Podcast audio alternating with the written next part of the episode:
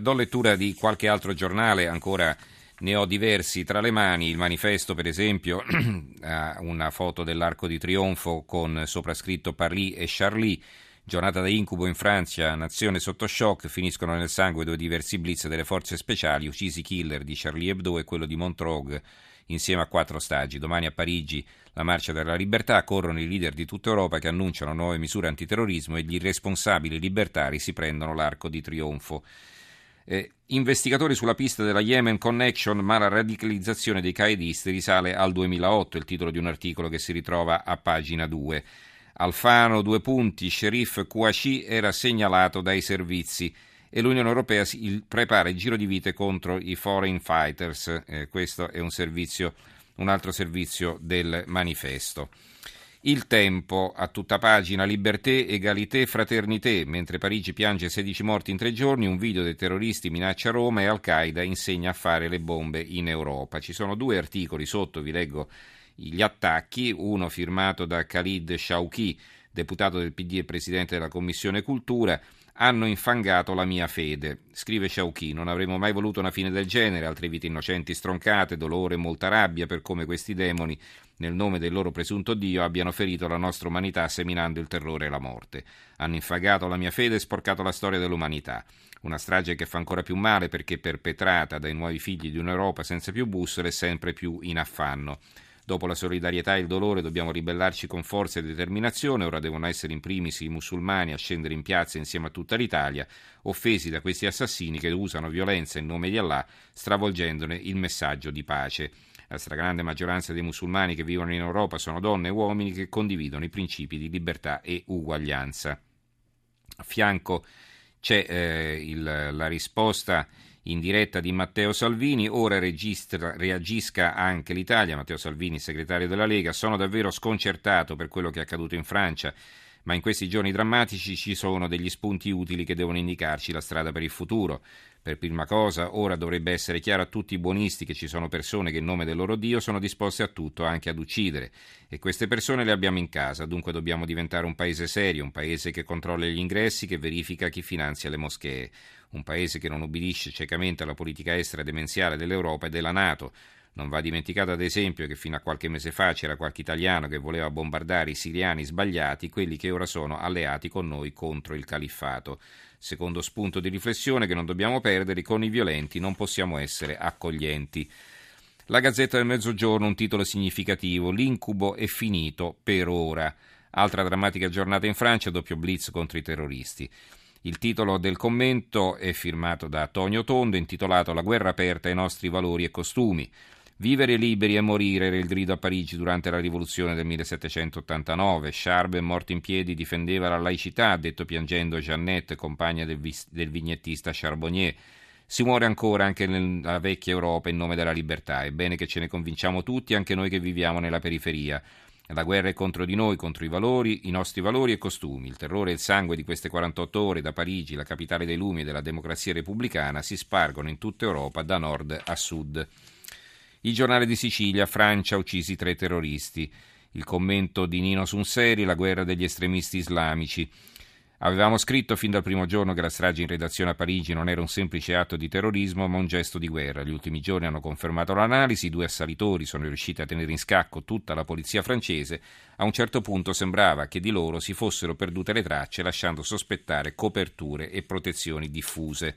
Il secolo XIX, sangue senza fine, un altro giorno di terrore e il Gazzettino di Venezia a Parigi, il giorno più lungo, doppio blitz, uccisi tre killer ma quattro stagi perdono la vita, un terrorista, una terrorista ancora in fuga. Il foglio a tutta pagina metastasi islamista a Parigi, poi c'è un articoletto eh, un'intervista a padre Samir. Eh, padre Samir dice tutto quello che c'è da dire sulla deriva violenta dell'umma coranica nel mondo. Gli imam dicono che non bisogna confondere i terroristi con l'Islam, che invece è una religione che predica la pace e la non violenza. Troppo facile così, troppo poco, dice al foglio padre Samir Khalil Samir, gesuita nato in Egitto, vissuto in Libano, professore all'Università San Joseph di Beirut e al Pontificio Istituto Orientale di Roma, considerato uno dei massimi islamologi viventi. Non ci si può discolpare in questo modo e finché ci si sentirà ripetere da parte dei dotti musulmani il solito refrain, nulla cambierà.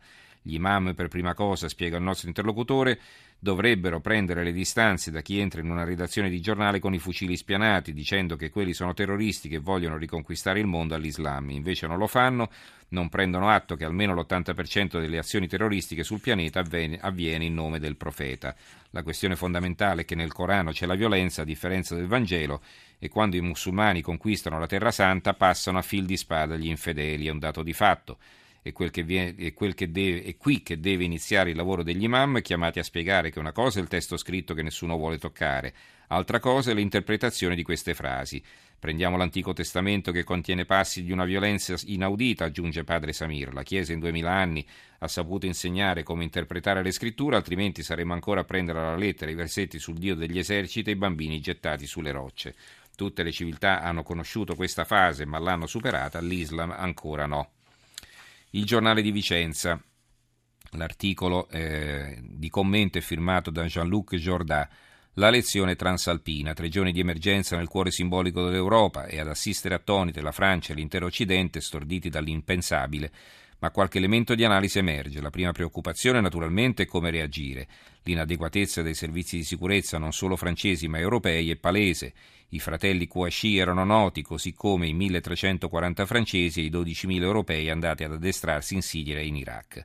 Ma come usare queste informazioni? Ieri a Parigi sono comparsi i servizi segreti israeliani che da mezzo secolo combattono i terroristi islamici. Il loro aiuto può essere prezioso per tutti i servizi di sicurezza europei che devono cooperare, condividere informazioni e procedure assai più di quanto si sia fatto finora perché un jihadista con passaporto dell'Unione Europea può viaggiare indisturbato in 29 nazioni. Di questo si discuterà domani a Parigi al vertice sulla sicurezza Unione Europea-Stati Uniti. Anche gli americani dovranno condividere le informazioni superando diffidenze e rivalità.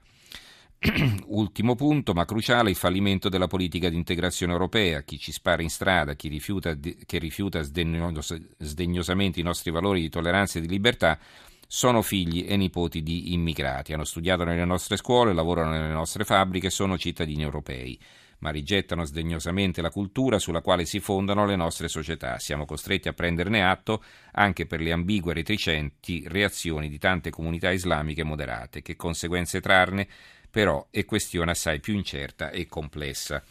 La Gazzetta del Sud, vulnerabili, troppo vulnerabili, il commento del titolo eh, a tutta pagina. Naturalmente Francia doppio, doppio blitz, morti i killer.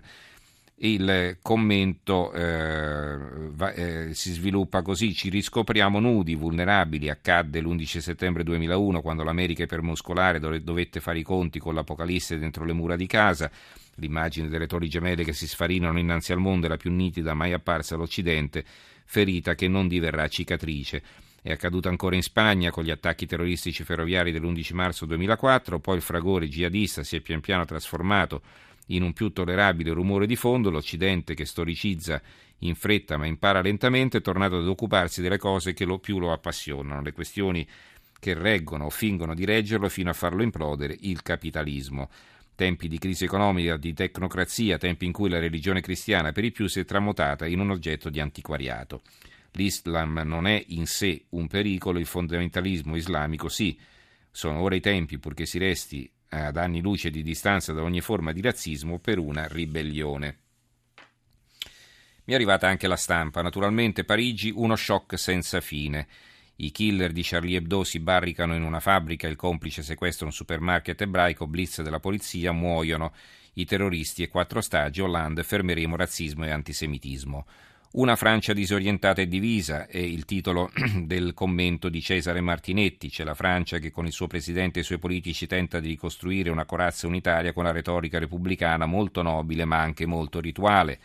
C'è un paese dove qua e là nelle lontane province si accendono fuochi anti-islamici, qualche sala di preghiera incendiata, una piccola esplosione in un kebab, una granata inesplosa contro una moschea, colpi di arma da fuoco contro auto di famiglie musulmane. C'è la Francia che senza preavviso e senza spiegazioni cancella dal palinsesto TV di Canal Plus un'intervista allo scrittore Houellebecq, la prima dopo la strage dei vignettisti di Charlie Hebdo. C'è il paese dei genitori che accompagnano a scuola i loro bambini delle materne e delle elementari e che ieri mattina hanno trovato sulla porta d'ingresso un foglio con un triangolo rosso e una scritta a sinistra Alert Attentat è il paese che ieri ha vissuto un'altra giornata di ferro e fuoco e sangue, i due killer di Charlie Hebdo intercettati, assediati e ammazzati nel blitz delle teste di cuoio compiuto Nello stesso momento in cui a Parigi, alla porta dei Vincennes, in un supermercato cashier, cioè di prodotti alimentari garantiti per gli ebrei, un altro killer veniva ucciso dopo aver commesso un'altra strage, quattro clienti.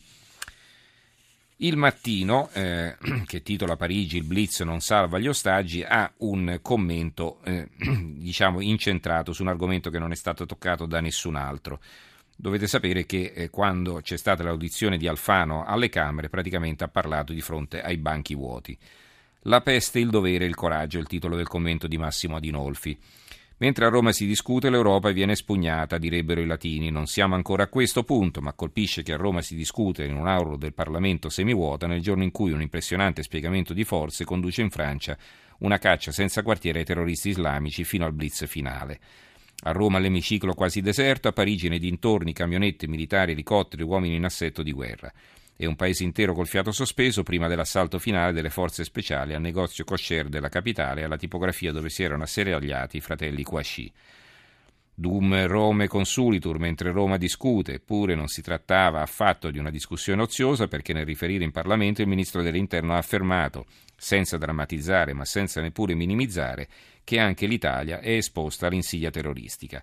E ha ricordato come al-Baghdadi, la guida dell'autoproclamato Stato islamico, abbia indicato con virulenza nel papato un possibile bersaglio, farneticante o no, che siano tali messaggi nel giorno in cui una nazione intera fa un'esperienza così drammatica dell'attacco alle sue libertà fondamentali, lasciare che le parole del ministro Alfano siano riprese solo dai cronisti parlamentari mentre complice il fine settimana i parlamentari lasciano la capitale, non è indice di una particolare consapevolezza del momento storico che l'Europa e l'Occidente sono chiamati ad affrontare. Ci avviamo alla conclusione. Volevo leggervi ancora un articolo, quello di Nicolò Micheli, sull'Unione Sarda, la strage dei giornalisti e dipendenti di Charlie Hebdo ci interroga tutti non solo sul supposto conflitto di civiltà tra Occidente e Islam, di quella sparatoria non si conoscono ancora le ragioni profonde, forse non basta il colonialismo occidentale, il Medio Oriente è in fiamme dallo sterminio degli armeni del 1915, non basta la radicalizzazione di certo Islam politico e la spinta messianica che lo attraversa, non bastano perché questa volta, come nel 1939, sono in gioco i nostri valori, il desiderio di vedere realizzata una società includente con pari diritti per tutti, libertà politiche e di fede garantite, non basta perché l'attacco al Charlie è la cifra di una società che da sempre pencola tra oscurantismo e laicità, tra libertà e integralismo. I cittadini europei considerano chiuse le guerre di religione con la pace di Westfalia del 1648, anche se la guerra jugoslava degli anni 90 ha avuto anche aspetti di scontro tra cattolici e ortodossi, tra cristiani e musulmani. La nostra laicità è figlia delle riforme protestante della rivoluzione francese, una libertà difficile per dirla con Emmanuel Levinas, uno scontro mai sopito tra diritti ed obblighi, tra libertà di critica e di satira e rispetto per le fedi altrui. Basti ricordare il pregiudizio antiebraico o quello reciproco tra cristiani di diversa confessione. Qualche altro titolo eh, su diversi argomenti, il Sole 24 ore naturalmente ha un'apertura politica, banche a picco giù Milano e Madrid, i mercati temono che gli acquisti della BCE dei titoli di Stato non superino i 500 miliardi e quindi Milano ha perso il 3,27%. E poi eh, credo che ci possiamo probabilmente fermare perché siamo arrivati alla conclusione, non c'è il tempo di leggere o forse sì, questo eh, buongiorno di Gramellini, in Boko al lupo, il nord della Nigeria invece del nord della Francia, al posto di vignettisti ostaggi, bambini affettati a colpi di macete, l'ultima nefandezza di Boko Haram gronda del sangue di almeno 2.000 innocenti eppure ci coinvolge meno della strage di Parigi, come se la distanza da casa la trasformassi in un altro film. Purtroppo il film è lo stesso, è solo la scena che cambia. E se non cambiamo quella scena, la prossima si girerà di nuovo qui. Boko Haram è la setta islamica che vuole farsi Stato bruciando chiese, meglio se con i fedeli dentro, e rapendo ragazzine col vizio di andare a scuola per darle in spose ai propri trogloditi e farne delle serve delle kamikaze. Poiché finora i Boko hanno devastato un territorio sprovvisto di materie prime, l'indignazione occidentale si è limitata a qualche fiero scatto fotografico, ma c'è da scommettere che non appena mettessero le loro zampacce sui giacimenti petroliferi della Nigeria del Sud, le ragioni della democrazia tornerebbero a interrogarsi con urgenza era il buongiorno di Gramellini e io, io, invece vi dico vi do la buonanotte e il buon fine settimana perché siamo arrivati al termine della nostra puntata. Ringrazio Fernando Conti alla parte tecnica, in redazione eh, Carmelo Lazzaro, Cristina Cosumano e Claudio Spagnolo, in regia Roberta Di Casimirro. Grazie a tutti voi per averci seguito. Linea al giornale radio. Ci risentiamo lunedì. Buonanotte.